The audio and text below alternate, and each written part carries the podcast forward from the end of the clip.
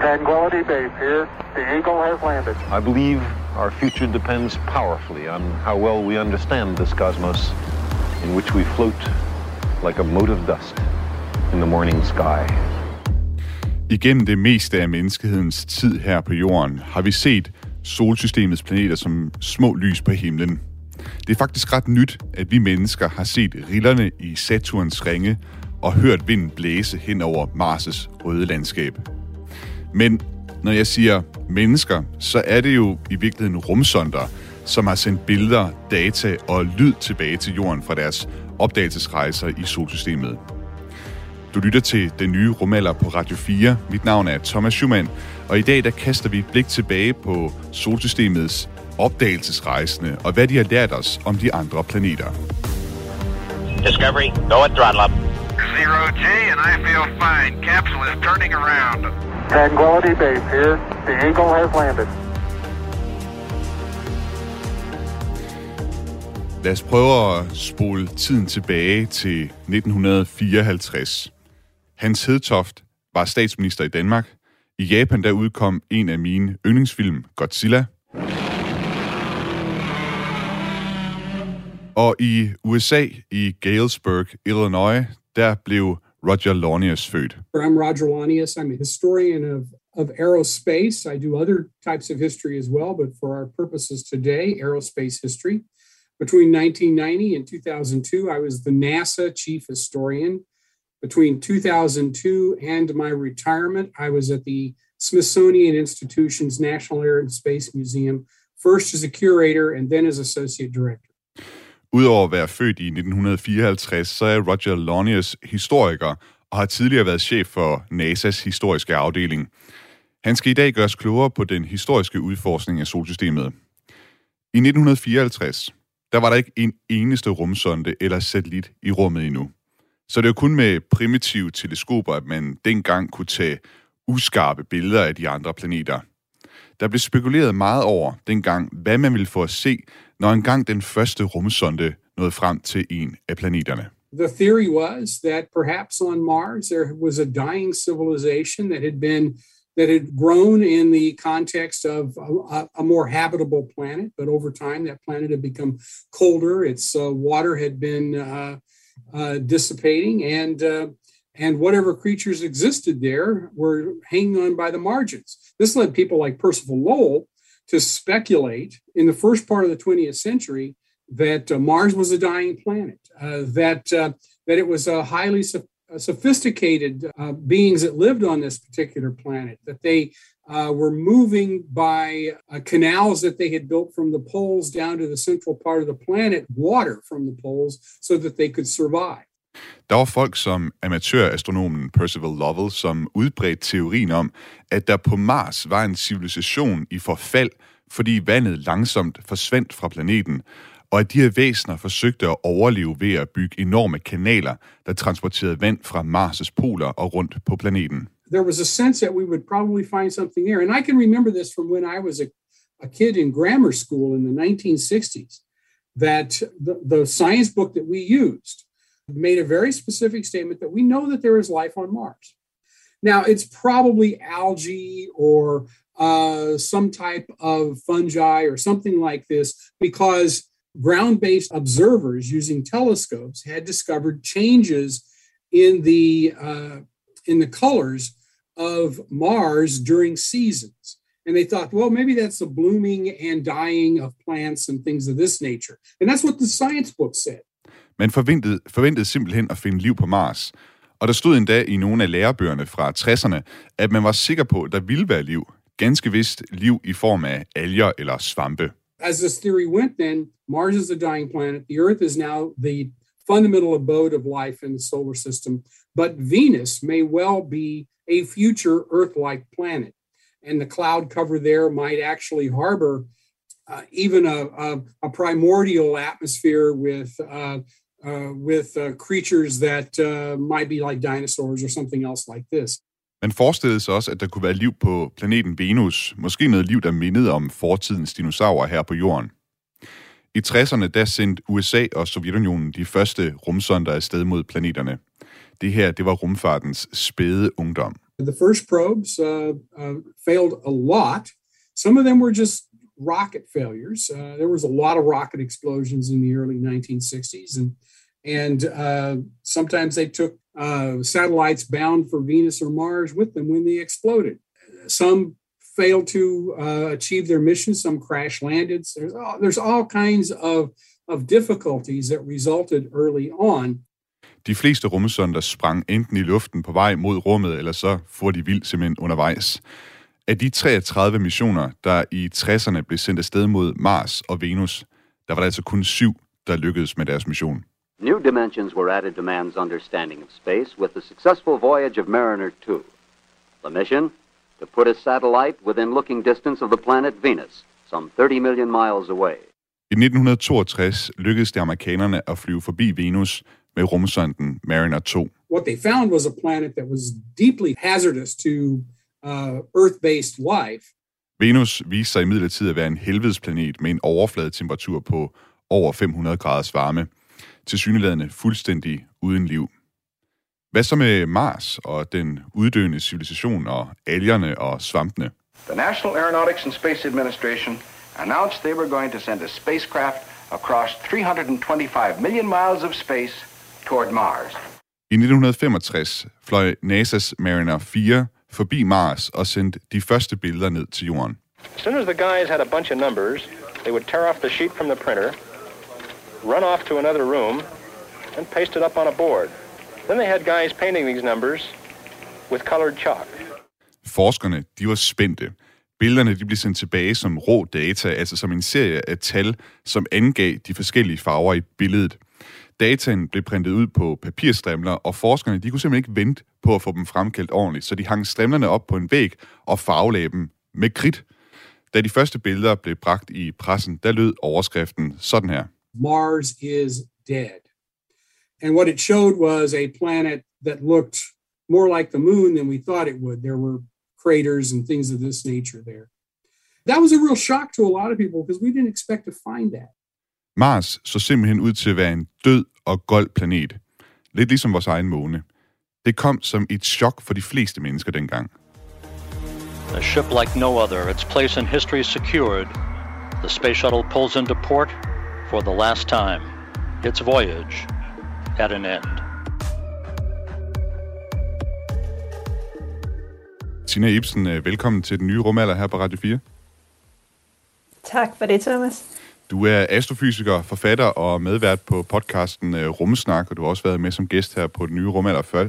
før. Og øhm, mm. jeg er spændt på at høre dig fortælle om nogle af dine favoritrumsonder. Men først så vil jeg lige gribe øh, fat i noget af det, som øh, vi hørte øh, historiker Roger Lornius øh, sige i de klip, som jeg spillede før. Altså, han talte om de her forestillinger, der har været om liv på Venus og Mars. Dels om måske uddøende civilisationer på Mars og dinosaurer på Venus. Øh, det her med liv på Venus og Mars, altså, det er jo faktisk noget, vi stadig går og taler om øh, i dag. Der har været, øh, hvad skal man sige, data, vi har fået både fra Venus og, og Mars, som gør, at forskerne faktisk stadig taler om, om muligheden for, for liv på, på de to planeter. Så hvor meget har egentlig ændret sig i øh, udforskningen af de her to planeter, når vi stadig går og taler om liv? Jamen, det, er jo, det er jo meget sjovt, fordi når vi kigger på, på Venus og Mars, så er det jo vores naboplaneter. Venus indad til mod solen, og Mars udad til væk fra solen. Øhm, og det sjove er, efter de her første billeder fra, fra Mariner 4, så var det jo virkelig, at jamen, Mars er død. Der er intet derop. Altså, der, det er ikke et spændende sted. Venus er en øh, meget varm klode, med, ja, hvor det regner med, med svovlsyre. Der er heller ikke rart at være, der er ikke mulighed for liv. øh, men, men som vi har undersøgt Mars mere med, med senere missioner, så ser det ud til, at Mars har faktisk ikke altid været sådan, som den var i dag. I dag er vi rimelig sikre på, at der har engang været et meget varmere, et meget vådere klima på Mars. Den har haft en tyk atmosfære, der nok har mindet meget om jorden. Så det vil sige, at forholdene på Mars for ja, 3,5-4 milliarder år siden har nok mindet rigtig meget om forholdene på jorden. Man har fundet spor efter ferskvand for eksempel også. Og det er jo så det, at der er mange, der begynder at, at spekulere i, jamen hvis de her forhold har været til stede på Mars, betyder det så også, at livet har været til stede dengang? Fordi er det sådan, at liv opstår lige så snart de rigtige betingelser er til stede, eller har der hvad et eller andet særligt, der er sket her på jorden. Det aner vi jo faktisk ikke. Mm. Så derfor så det, kunne man forestille sig, at hvis der har været de samme betingelser på Mars, jamen så kunne det sagtens være, at livet op, også var opstået der, og man kunne forestille sig, at måske der kunne være øh, vandlommer under overfladen, eller nogle steder, øh, hvor der stadig kunne være liv på, øh, på Mars i dag. Øh, og kigger vi så ind mod Venus, jamen så var der et resultat her for, ja, det må være omkring to år siden. Nej, det var sidste år, sidste efterår. Der øh, kom det frem, at man havde øh, fundet et, øh, et stof, der hedder fosfin i atmosfæren i Venus. Og fosfin det er noget, vi kender her fra jorden som et restprodukt efter liv. Altså det bliver simpelthen dannet øh, biologisk. Øh, der er så senere blevet slået lidt tvivl om, om det nu var fosfin, man havde fundet, og i hvor store mængder osv. Men, men det gjorde, at der faktisk var en masse, der begyndte at spekulere i, om kunne man forestille sig, at der alligevel var noget liv, der kunne leve op i, øh, i Venus meget, meget tykke atmosfære.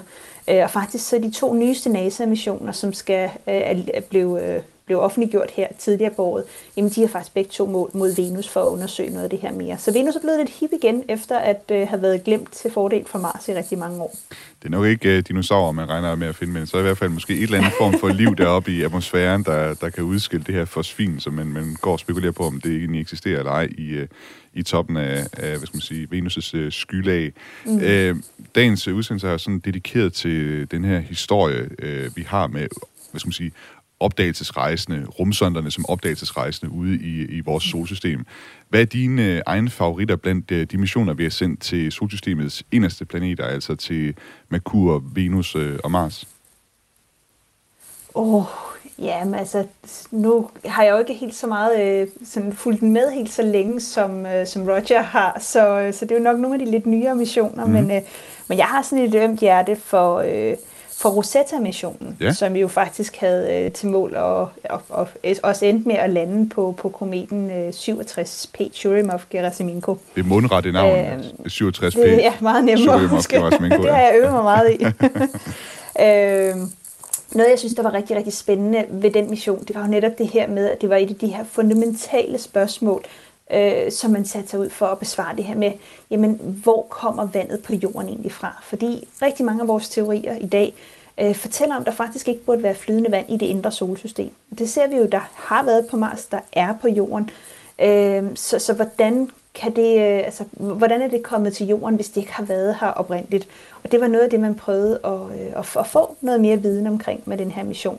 Og jeg tror, at de der missioner, som har sådan lidt øh, nogle højt flyvende mål, synes jeg altid er de fedeste. Altså de der stiller de her store fundamentale spørgsmål. Mm. Det synes jeg altså kan noget.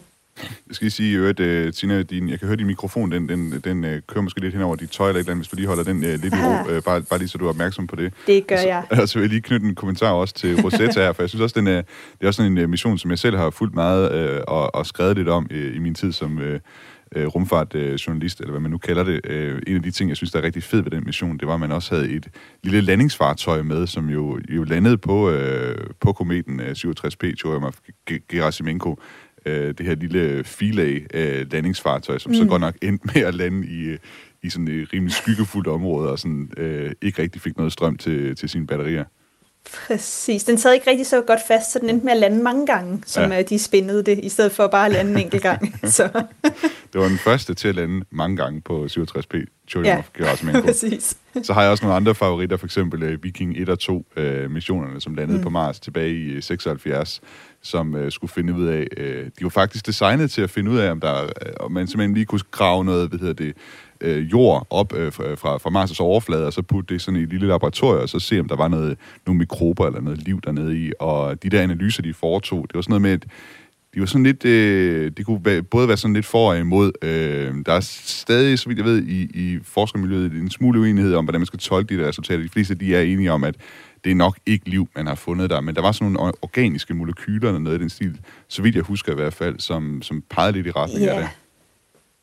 Jamen, der var det her, hvad var det? Uh, sample Return Label mm-hmm. uh, eksperiment, tror jeg det hed, på Viking-rumsonderne, uh, hvor det var noget med, at man drøbbede noget, uh, to næringsstoffer ned på de her jordprøver, så så man, hvis de så udskilte noget CO2, jamen så kunne det jo være, fordi der var noget biologisk liv, der, der havde dannet det. Mm. Uh, og jeg tror, at den generelle enighed er, at det nok ikke har været det, fordi siden da har man også fundet ud af, at i de øverste lag af Mars, altså i støvet og de øverste lag, øh, der er der rigtig store mængder øh, perklorat, som er giftigt for liv. Mm. Så, øh, så selv hvis, øh, altså, hvis der skulle have været noget liv, der lå heroppe, altså, så kunne det nok ikke overleve øh, alene også, fordi der er så meget perklorat. Så det er nok ikke liv, man har fundet der. Man regner ikke med, at livet kan eksistere på overfladen af Mars i dag. Men øh, der er et par enkelte af dem, der ledte de her øh, instrumenter på, på Vikings, som, øh, som stadig sådan hårdnakket påstår, at, øh, at det var altså liv, man fandt. Øh, men jeg tror, at den, den generelle gængse fortælling er, at det var det nok ikke. Det er også så godt ud for dem i, i historiebøgerne, hvis det viser sig at være liv, kan man sige, at de Præcis. har været med til at lave de instrumenter der. Jeg spurgte selvfølgelig også uh, Roger Launius, altså den tidligere chef for NASA's historiske afdeling, hvad hans egen personlige favorit er blandt uh, de missioner, man har sendt uh, til de eneste planeter. Lad os lige prøve at høre, hvad han sagde. Well, my favorite is Mariner 9. Uh, so that's a little bit later. That's in the early 1970s. That's an orbiter mission around Mars. Uh, it's the first one to map the planet, almost the entire planet, and, and to be able to create a globe of that particular planet. At the National Air and Space Museum in Washington, D.C., we have one of the globes that was created out of that particular uh, mission and it's interesting the way it was done. So each of the so this is a, a planetary orbiter. It's taking pictures and it's relaying those back to Earth. Uh, those are being developed in you know the old fashioned way of film and so forth and then the individual images were were then put onto a large globe and basically glued together uh, so that you can see the planet as a whole. And it is a, a, remarkable artifact of this particular activity, and the first instance that we have of a really full fledged globe of another planet in the solar system. So that is my sort of flagship in terms of missions that I, I like early on. Ja, han siger altså her, at hans øh, favoritmission, det er missionen Mariner 9. Det var den første mission til at tegne et globalt kort over Mars. Øh, og som han siger, det var sådan ret unikt i sin tid. Øh, man fremkaldte de her billeder, og så klistrede man dem simpelthen øh, fast på sådan en globus, øh, en globus i øvrigt, som han siger, der stadig eksisterer. Det, det synes jeg også er ret interessant. Det kunne jeg næsten få helt lyst til at, til at se øh, den globus der. Og det er jo også en af de ting, som jeg tænker er forholdsvis øh, vigtigt, også i forhold til at og sådan skabe interesse og inspiration i, i rumforskning, det er netop det her med billederne, de billeder, vi får tilbage fra, fra de steder, som rumsonderne øh, besøger. Tina Ibsen, øh, har du nogle yndlingsbilleder, der er blevet taget øh, fra udforskningen af det indre solsystem? Åh, oh, godt spørgsmål. øh, det er jo altid spændende med de her første billeder, der kommer. Øh, så for eksempel, der er jo fra, hvad den hedder, Venera, var det 9, jeg tror, der var den mm-hmm. første øh, sovjetiske sonde, der landede på, på Venus, og et af de eneste billeder, vi har fra overfladen af Venus der. Det ser ikke ud af det store, men det, det er et ret fedt billede. Mm. Øhm, og, øh, og simpelthen for at få en eller anden fornemmelse af, hvordan det er på overfladen. Så jeg tror, sådan, de her overfladebilleder, mm. synes jeg er ret fede, fordi det er sådan, ligesom man bliver transporteret ja. til andre planeter. Især, og, så, selvfølgelig også Curiosity's uh, selfie fra overfladen ja. af Mars. Det er den første selfie i rummet, kan man sige. Jeg, jeg tænker også, de, det var også meget fedt. De der Venera-billeder, ikke? altså fra Venus' mm. overflade, de er jo også særligt spændende at kigge på, når man tænker på hvad skal man sige, det, det miljø, som de er taget i. Altså, en overflade, der er ja, over 500 grader varm, og jeg kan ikke huske, hvad det atmosfæriske tryk er. Det er sådan noget med, at det, det svarer jo til at være på, på havbunden, selvom det er, det er en atmosfære, ikke? Altså, øh, det er helt vildt Ja, den er 100 gange så tyk som, ja. øh, som jorden, så det er jo et enormt tryk, en enorm temperatur. Øh, som sagt, det regner med svovlsyre, så det har lige skulle igennem nogle svovlsyreskyer på mm. vejen. Altså, det, det, det er ikke et særligt rart sted at være. Så Nej. man har godt nok skulle bygge noget udstyr, der kunne holde til en del. De bliver udsat for lidt af hvert, de her rumsonder må man sige. Mm. Øh, en af mine favoritbilleder, det er også øh, et billede, som øh, rums, øh, den, den rover, altså en robotbil, der hedder Spirit, øh, eller som hed Spirit, den, øh, den fungerer ikke mere, den er død op på Mars nu.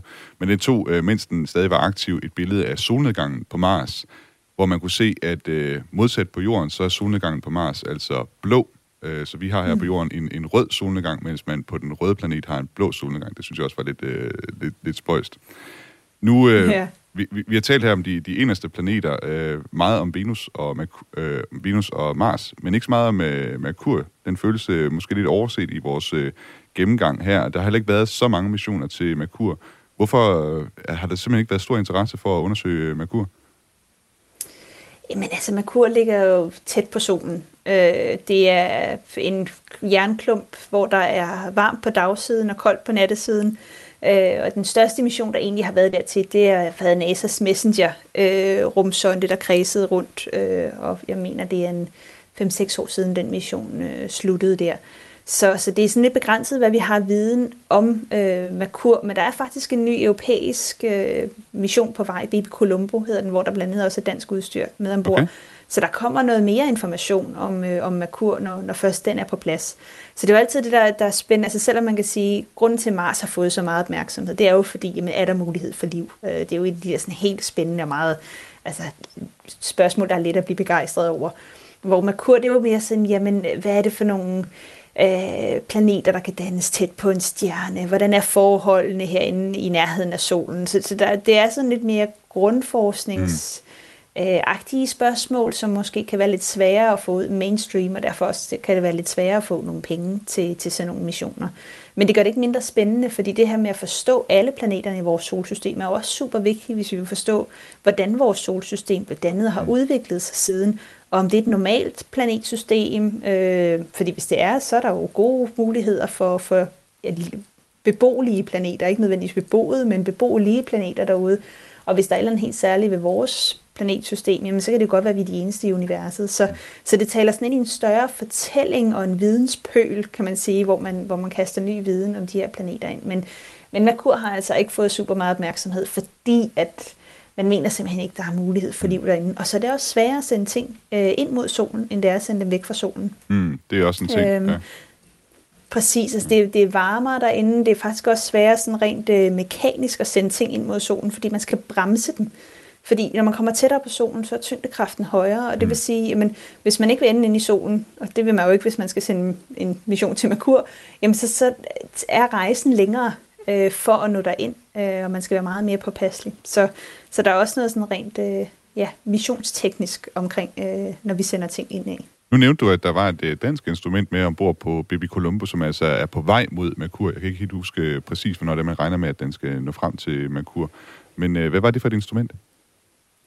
Jamen, det er, der er instrumenter fra den danske virksomhed Therma, der ah. ligger øh, over i Aarhus øh, ved, ved dig, ja. Thomas. Øh, Lystrup. Mere præcis. Jeg mener, det er nemlig Lystrup, ja. Øh, jeg mener, det er en strømforsyning, de har med ja. ombord. Øh, det har de været rigtig, rigtig gode til at lave. Øhm, så det er jo altid spændende, når der er dansk øh, udstyr med. Det er jo det, der er ret interessant, når, vi, når man arbejder med de her europæiske ESA-missioner. Det er jo, at at hos ESA, der er det jo øh, forskellige lande og forskellige virksomheder, universiteter osv., som får til opgave at lave instrumenter og udstyr til mm. de her missioner. Så, så ESA i sig selv bygger ikke meget af det. Der er NASA sådan lidt mere øh, til, at de bygger mange af tingene selv. De er begyndt at sende lidt mere ud også øh, fra amerikansk side af, men så har det været meget af deres egne øh, institutioner, der har bygget.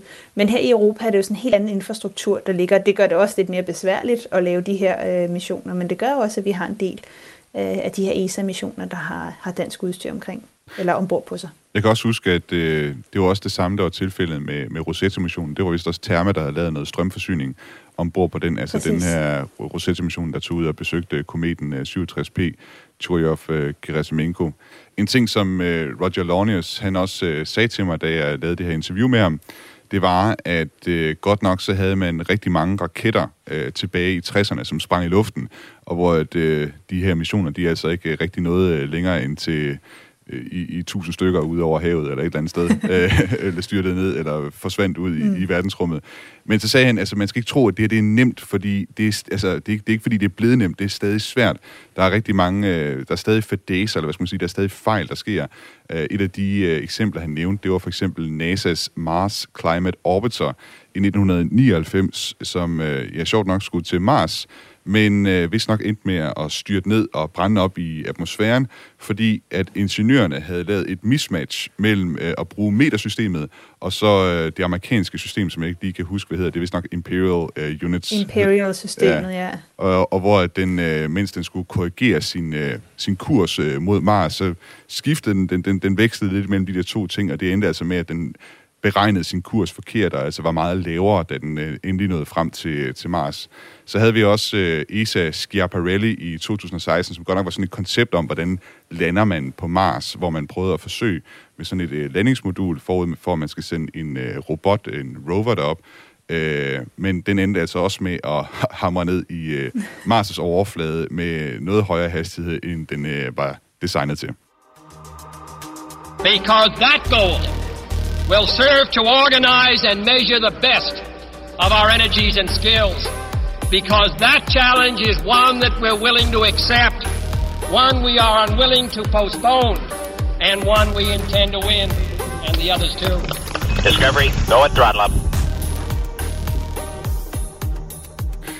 Du lytter til den nye rumalder på Radio 4. Mit navn er Thomas Schumann, og min gæst i dagens udsendelse er astrofysiker og vært på podcasten Rumsnak, Tina Ibsen. Og i dag der kigger vi tilbage på øh, de rumsonder, som for første gang viste os planeterne i solsystemet, både i billeder og i data og lyd for så vidt. Indtil videre så har vi talt om øh, missionerne til planeterne i det indre solsystem, altså til Merkur, Venus og Mars. Nu skal vi kigge ud af mod gaskæmperne Jupiter, Saturn, Uranus og Neptun. Indtil videre så er det kun lykkedes amerikanerne at sende missioner derud. De første missioner var Pioneer 10 og 11, som besøgte Jupiter og Saturn, men de nok mest berømte missioner er Voyager 1 og 2. Det var også øh, favoritten, favoritmissionen, kan man sige, hos øh, rumhistoriker Roger Launius. No, it's got to be Voyager, no question. Som man siger, ja. Ideen til øh, Voyager-rumsonderne, det opstod, da rumforskerne tilbage i starten af 60'erne kunne regne sig frem til, at alle gasplaneterne i øh, 70'erne og 80'erne ville ligge som perler på en snor på den samme side af solen. Altså, der var en unik mulighed, hvor en rumsonde kunne besøge alle planeterne på sin rejse ud af solsystemet. Det her projekt, det hed oprindeligt The Grand Tour, altså den store rejse. And that knowledge then drove NASA's decision in the early 1970s to pursue uh, this particular grand tour strategy. And they utterly failed to do it. It created a political problem. And this is one of the things that's important to understand about, about any of these efforts. It not only has to be scientific and technologically feasible and desirable, it also, be, also has to be politically feasible and desirable. And if you can't made all of those together, you're not going to achieve uh, success in, in carrying out the mission.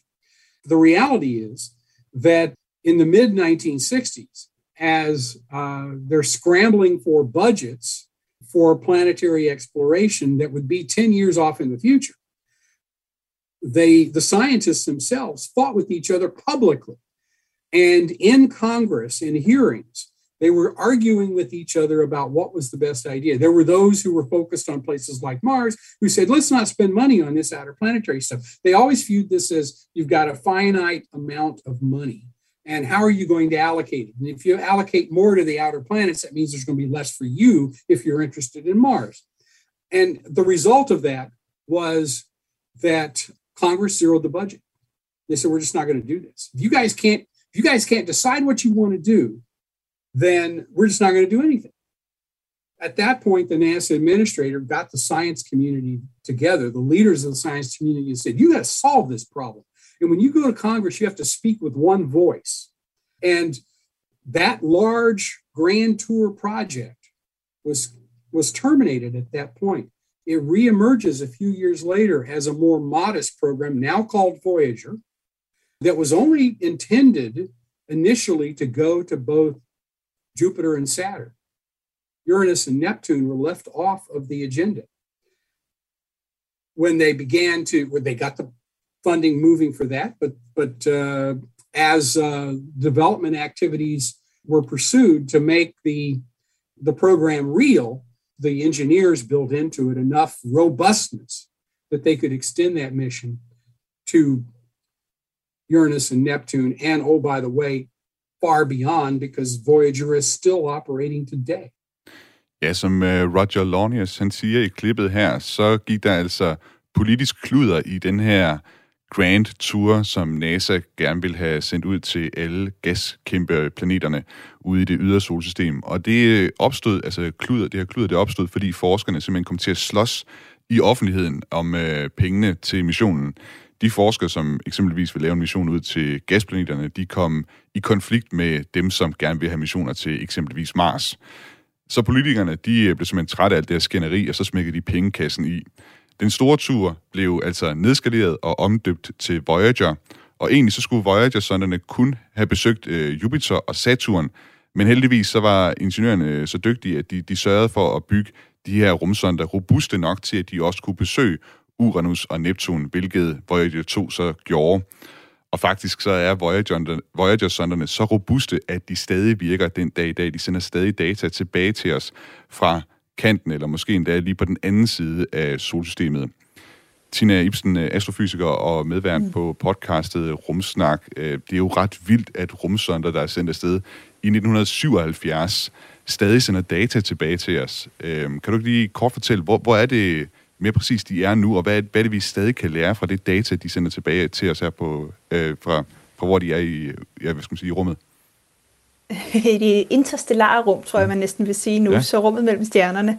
Øh, jamen altså, særligt Voyager 2-rumsonden har man lært rigtig meget af, fordi det er faktisk den eneste rumsonde stadig til dato, der har besøgt Uranus og Neptun. Der har ikke været missioner derud siden. Altså, Uranus blev besøgt i, i januar 86, det er før jeg er født, og Neptun i 89, og siden da har der simpelthen ikke været noget ude at undersøge det, den her del af, af solsystemet. Men, øh, men noget af det data, man stadig får fra, fra Voyager-rumsonderne, det, er, det har noget at gøre med tætheden af øh, magnetisk ladet partikler. Altså, så man kigger simpelthen på, hvad er det for nogle typer af, af partikler, øh, som de bliver ramt af. Øh, så mange af de instrumenter, der er ombord på Voyager-rumsonderne, har man slukket simpelthen for at spare på strømmen. Øh, men, øh, men det var også noget af det, der har gjort, at man i, men det var august 2013, der talte man om, at Voyager 2 havde forladt vores øh, solsystem. Mm. Og det er simpelthen fordi, det man kunne se, det var, at, at øh, størstedelen af de partikler, den blev påvirket af, kom ikke længere fra solen, men kom fra galaksen. Øhm, så det var simpelthen noget andet, der, der var den største påvirkning. Og så har man sådan haft snakket lidt frem og tilbage, jamen har den så forladt solsystemet, mm. er den på grænsen? Og det er, sådan lidt, det, det er ikke en, sådan en, en tydelig uh, landegrænse, kan man sige, hvor at, uh, solsystemet uh, starter og stopper. Men, men det vi kan lære noget om, det er jo netop det her interstellare rum. Hvordan ser det ud, når vi kommer tilstrækkeligt langt væk fra, øh, fra vores egen sol, øh, som jo helt klart er den, der, der styrer øh, rummet mellem planeterne, det interplanetariske rum, som vi har. Øh, så, så det er ikke meget, vi får fra dem stadig, men der kommer sådan en bip, jeg mener en gang i timen, hvor man, øh, man får lidt data, så jeg lever stadig, alt er godt. Og så har man mistet signalet nogle gange og fået det igen og sådan noget, så, så, men, øh, men det lever stadig. Og man mener, at, øh, at øh, i hvert fald 5-6 år endnu øh, bør der være strøm nok på, til man kan få de her øh, time eller hver anden times øh, bip for de her rumsonder, og så er det altså ved at være slut, så er der ikke mere strøm tilbage. Og så vidt jeg, jeg har hørt, at øh, den der grænse, som du talte om med, hvornår er det, det er partikler, eller hvad skal man sige, øh, energien, plasmaen fra, fra galaksen versus mm. øh, partiklerne fra, fra solen, men man bliver påvirket. Det kan også ændre sig løbende afhængig af solens styrke, eller hvor meget den ligesom sender ud. Det varierer også en, en smule. Øhm, og så, ja, præcis. Så når vi kommer til solmaksimum, så bliver solsystemet faktisk større. Ja. Øhm, så, Hvis man går ja. efter den, den definition i hvert fald af, af solsystemets grænse. Og så en anden ting, der også er værd at, at, at, at, at også få med, altså grunden til, at den stadig lever, den, den er jo ude et sted, hvor at, at solen den nærmest virker som en stjerne, altså den er så lyssvag derude, hvor Voyager er nu, så det er jo ikke solpaneler, den har med, der forsyner den med strøm, men derimod øh, noget radioaktivt materiale, noget plutonium faktisk, som øh, henfalder og derved øh, giver, forsyner Voyager med strøm. Det er derfor, den har kunnet leve i, i så lang tid, som, som den gør. Øh, Tina, nu hørte vi øh, også øh, Roger Lonius tale om de her slagsmål, der var, da man skulle sende de her sonder ud på den her Grand Tour, som der var lagt op til. De der slagsmål mellem forskere, altså forskere, der gerne vil have sendt missioner til Mars, og forskere, der gerne vil have sendt missioner ud til gasplaneterne, er det nogle slagsmål, øh, du kan genkende fra, fra forskerverdenen? Jamen, og det, det er jo en af de ting, når der er et endeligt antal midler og et endeligt antal penge, altså så, så kan alle ikke få, øh, alle gode idéer kan ikke få, få funding. Altså nu, nu talte vi i første halvdel om, at der var to missioner til Venus, der var blevet valgt i sidste omgang. Men det gjorde altså, at der var øh, to andre missioner, der, der ikke fik penge, og som ikke, øh, man ikke kan arbejde videre på. Og sådan fungerer det både i USA, men det fungerer også sådan i Europa. Så man kommer med en masse idéer, øh, og så går man igennem sådan nogle udvælgelsesprocesser, hvor det er, ja, øh, ja, kamp efter kamp, man skal tage, for det til sidst bliver til en, en rumsonde. Og ofte, når man så står øh, og har fået pengene til sin rumsonde, får man det er en rigtig fin idé, I havde. I skal bare lige skære øh, en tredjedel eller en fjerdedel af budgettet af, fordi vi har simpelthen ikke plads til det hele. Og så begynder den interne kamp, så hvad er det for nogle instrumenter, man skal have med? Fordi hvis det er forskellige institutioner, der arbejder på de forskellige instrumenter, og det her kan jo altså, gøre eller, eller ødelægge en forskningskarriere, ikke? Altså man får sit instrument med, man får det data, man skal bruge for at fortsætte. Så, så der er jo rigtig meget på spil for de her mennesker der, der arbejder med de her rummissioner. Øhm, mm. Så derfor kan man også være heldig eller uheldig. Altså kommer man lige ind med øh, i, i starten af, af et eller andet, der bliver populært, jamen så er der altså gode muligheder for, at man kan få sådan en rigtig god forskningskarriere inden for det her. Er man, er man uheldig at komme ind i noget, der er på vej til at dø, jamen så, så kan det være, at man skal ud og finde sig et andet arbejde efter nogle år. Så, så, så det, det er et af vilkårene, når man arbejder med det, og det er også derfor, at man, altså noget af det, jeg altid ønsker mig, er jo flere penge til, til udforskning af rummet. Ja. Øh, og selvom man i dag taler om, om, om, der kommer flere penge til rummet, så er det jo ikke udforskningen på den her måde, som vi taler om her. Det, der kommer mange flere penge til, det er jo den kommercielle rumfart. Mm. Det er jordobservationer, altså det, det er ikke, hvor vi kigger ud, det er faktisk, hvor vi kigger tilbage øh, på jorden, som også er vigtigt. Men men selve den her, altså de her store missioner, som uh, Voyager er, selvom den så ikke var så stor, som den kunne være, og nogle af de her store Mars-missioner, de er stadig sjældne i forhold til, hvor mange penge og energi og tid, der bliver brugt på, på andre typer missioner her, der kigger på jorden. Man kan jo kun øh, drømme om, hvad Voyager i øvrigt kunne have vist os, hvis det var, at det havde været i den mm. øh, skala, som der var slået op i, øh, hvad skal man sige, oprindeligt med The Grand Tour, som NASA altså taler om øh, oprindeligt. Jeg spurgte øh, selvfølgelig også øh, Roger Launius, hvad det så var, Voyager-sonderne de egentlig os om gasplaneterne? It was such a harvest of, uh, of great scientific data. There's just no question about it. Uh, the imagery was spectacular. And just from the standpoint of a layperson, you can appreciate that. Uh, but the scientific knowledge uh, completely transformed our understanding of the solar system. And uh, and maybe not even so much in terms of the, the, the gas giants themselves as in the moon systems that existed there. We found lots and lots and lots of moons around the, those planets that we had not known existed before. We found a diversity of those worlds that we had not envisioned before. Uh, we found uh, geysers uh, on some of the moons that we had never thought of before. We found volcanic eruptions uh, there is all of this activity that's out there creating uh, a knowledge of these other worlds that we had never even thought about previously. So I there is no way to underestimate the value of what we learned from both Voyager and its predecessor, Pioneer, hmm. Pioneer 10 and 11, uh, two probes that were sent in the early 1970s, much much uh, more modest in terms of of their uh, activities, but nonetheless significant. Øh, en af de ting, som Roger Launius han hæfter sig ved, det er blandt andet de spektakulære billeder, som vi fik tilbage fra øh, Voyager-sonderne, som folk uden for det videnskabelige miljø også har kunne værdsætte. Og så er det altså særligt månerne, som har været interessant at få data tilbage på, fordi man altså fandt ud af, at der var masser af måner, altså mange flere måner, end det man kunne se øh, fra jorden med teleskoper, og altså måner, som øh, måske også kan have liv i øh, oceaner, der er gemt væk under kapper af is. Og så fandt man ud af, at de her måner, de, de er meget aktive. Der er måner med vulkaner, der er måner med gejser. Tina Ibsen, øh, han nævner altså billederne her øh, fra både Jupiter og Saturn, og for så vidt også Uranus og, og, og Neptun. Og øh, jeg kommer til at tænke på igen, har, har du et øh, favoritbillede fra, fra missionerne ud til, til gasplaneterne? Ikke nødvendigvis øh, et Voyager-billede, men bare fra missionerne derud. Jeg kan huske, der kom for, for nogle år tilbage billeder fra Cassini-rumsonden, som er en, en nyere øh, NASA-mission til Saturn. Øh, og den havde nemlig taget billeder af en af månerne, Enceladus. Øh, og det, man havde fundet, det var netop de her gejser, øh, og man kunne undersøge, hvad det var. Der blev, der blev simpelthen sendt til nogle, øh, nogle vandstråler, nogle vandsøjler op øh, fra Enceladus, og det man fandt her, det var øh, blandt andet øh, organisk materiale, så man fandt simpelthen nogle af de ting, som vi har brug for, øh, for at, at få liv, og for at liv kan trives. Så, så det ser ikke bare ud til, at øh, jamen under øh, isen på nogle af de her måner, der er vand, men der er faktisk også de rigtige næringsstoffer, der skal være til for, at, øh, at liv kan eksistere. Mm. Og det var sådan en helt game changer på den måde, man tænker på øh, Øh, på, hvor liv kan eksistere. For indtil da havde, man, havde det været, at øh, liv findes i den beboelige zone, altså det er den, den gode afstand fra sin stjerne, hvor at vi kan have flydende vand, hvor de rigtige temperaturer til stede, hvor vi kan have flydende vand.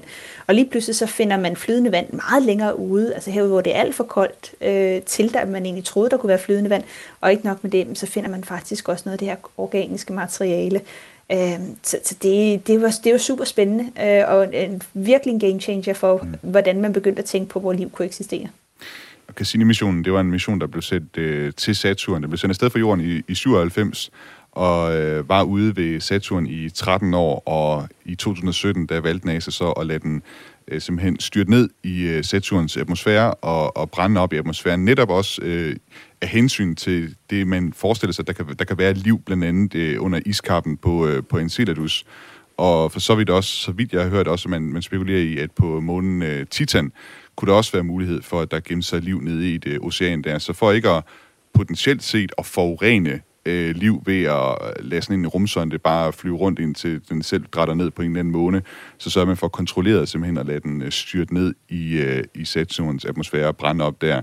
Og så en anden ting, øh, et andet, øh, som, som, som jeg altid elsker at fortælle øh, folk, øh, som jeg synes alle her i Danmark burde vide, det er øh, selvfølgelig også Huygens øh, landingssonden, som landede på mm. øh, Saturns måne Titan. Den har et, øh, du nævnte Therma før, øh, Tina, og øh, Huygens mm. øh, sonden, den har øh, nemlig et, øh, den, den var udstyret med et lille vækkeur fra, øh, fra, hvad hedder det, fra Therma, som sørgede for at vække øh, den her landingssonde op, øh, da den skulle øh, altså, slå sine systemer til osv. Ja, det er stadig til dato den fjerneste øh, landing, vi har lavet ja. på noget. Det var øh, herude på, på Saturns måne Titan. Og det er altså kun få kilometer her fra Aarhus, at øh, sådan et vækkeur er blevet transporteret hele vejen derud til Titan. Det, jeg synes, der er noget Det er lidt sejt. ja, det synes jeg. Øh, øh, jeg, jeg spurgte også tidligere, da vi havde de øh, vi skulle sige, missionerne til det indre solsystem, øh, om du har nogle favoritter. Altså, der er selvfølgelig ikke så mange at vælge imellem ud til, til gaskæmperne, øh, som der er blandt øh, de missioner, der er blevet sendt til Merkur og, og Venus og, og, og Mars. Men øh, er, er Cassini din favorit, eller har du en, øh, en anden favorit af missionerne ud til gaskæmperne? Jamen, jeg, jeg, jeg tror, jeg må, øh, må slå mig til koret af Voyager 2. Øh, ja. jeg, jeg synes stadig, det er... Øh, altså, bare det her med, at det er den eneste øh, mission, der har besøgt Uranus og Neptun, og hele den der... Altså, al den viden, det har skabt, også de her flotte billeder, men, men virkelig bare, at jamen for første gang så fik man faktisk set øh, de her også iskæmper, som man kalder Uranus og Neptun, for de er jo lidt anderledes end, end Jupiter og Saturn, mm. som man dengang også allerede havde set. Men, men det gav sådan et helt nyt, et, et helt nyt område af vores solsystem, og sagt, okay, men det er ikke bare det indre og det ydre, det ydre har faktisk også sådan set ud til nogle kæmpe store gaskæmper, så har vi nogle, hvor der måske er lidt mere både is og tør is, altså frossen øh, koldioxid, Øh, så, så der er et eller andet andet herude også, og det gav os jo også et meget mere nuanceret billede på, på vores solsystem. Og øh, ja, så jeg tror, at, øh, at særligt Voyager 2, det, det, det er der nok mange, der vil øh, sige om det ydre solsystem. Det er simpelthen favoritten, og ikke mindst også fordi øh, hvad skal man sige, beskeder, der er sendt med Voyager 2, den her guldplade, som jo også er meget, meget mm. kendt med hilsner og billeder og så videre fra, fra jorden, som hvis der nu skulle være et rumvæsen derude en dag, som støder ind i, i Voyager 2, jeg ved ikke, om det også var på Voyager 1 i øvrigt, men... Øh, det var på dem begge to, jo. Det var på dem begge to. Hvis de støder ind i dem, så kunne de lære lidt om, om menneskeheden. Houston Discovery, go ahead. Discovery, go at throttle up. And Discovery Houston, Roger. we've got a good picture of Steve. Roger roll, Discovery.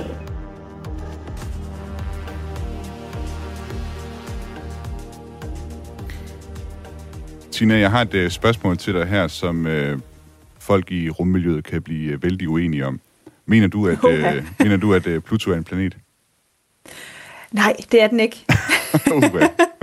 det er en dværgplanet. Jeg ved godt, der er mange følelser om en, en kold isklump i, øh, i udkanten af vores solsystem. Men øh, den opfører sig simpelthen ikke ordentligt til at få lov til at være en planet, så den er altså bare en dværgplanet.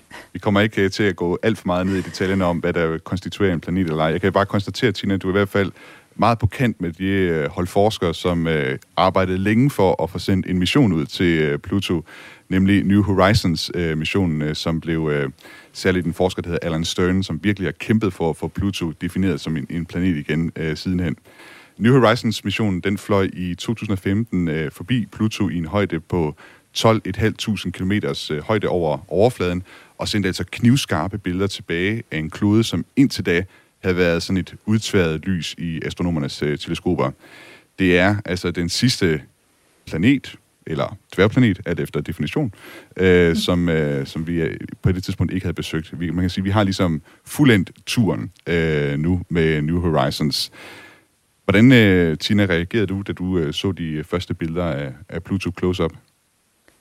Jamen, det var jo fuldstændig vildt at se. Altså, jeg tænker, der er mange, der måske har haft det på samme måde med, med billeder af Uranus og Neptun, men dem har man jo alligevel set i, lidt bedre i, øh, i teleskoper før. Men altså Pluto, øh, det var, det var sådan nogle altså, udtørrede klatter selv. Øh, de bedste billeder, man havde med Hubble-teleskopet dengang. Men altså det her med at se den her klode, som var helt, helt anderledes, end hvad man overhovedet havde forestillet sig, øh, tæt på, meget mere dynamisk, meget mere spændende. Øh, det, det var vildt. Jeg, jeg havde faktisk ikke regnet med, at jeg ville synes, det var så fantastisk, som jeg gjorde, da jeg så billederne.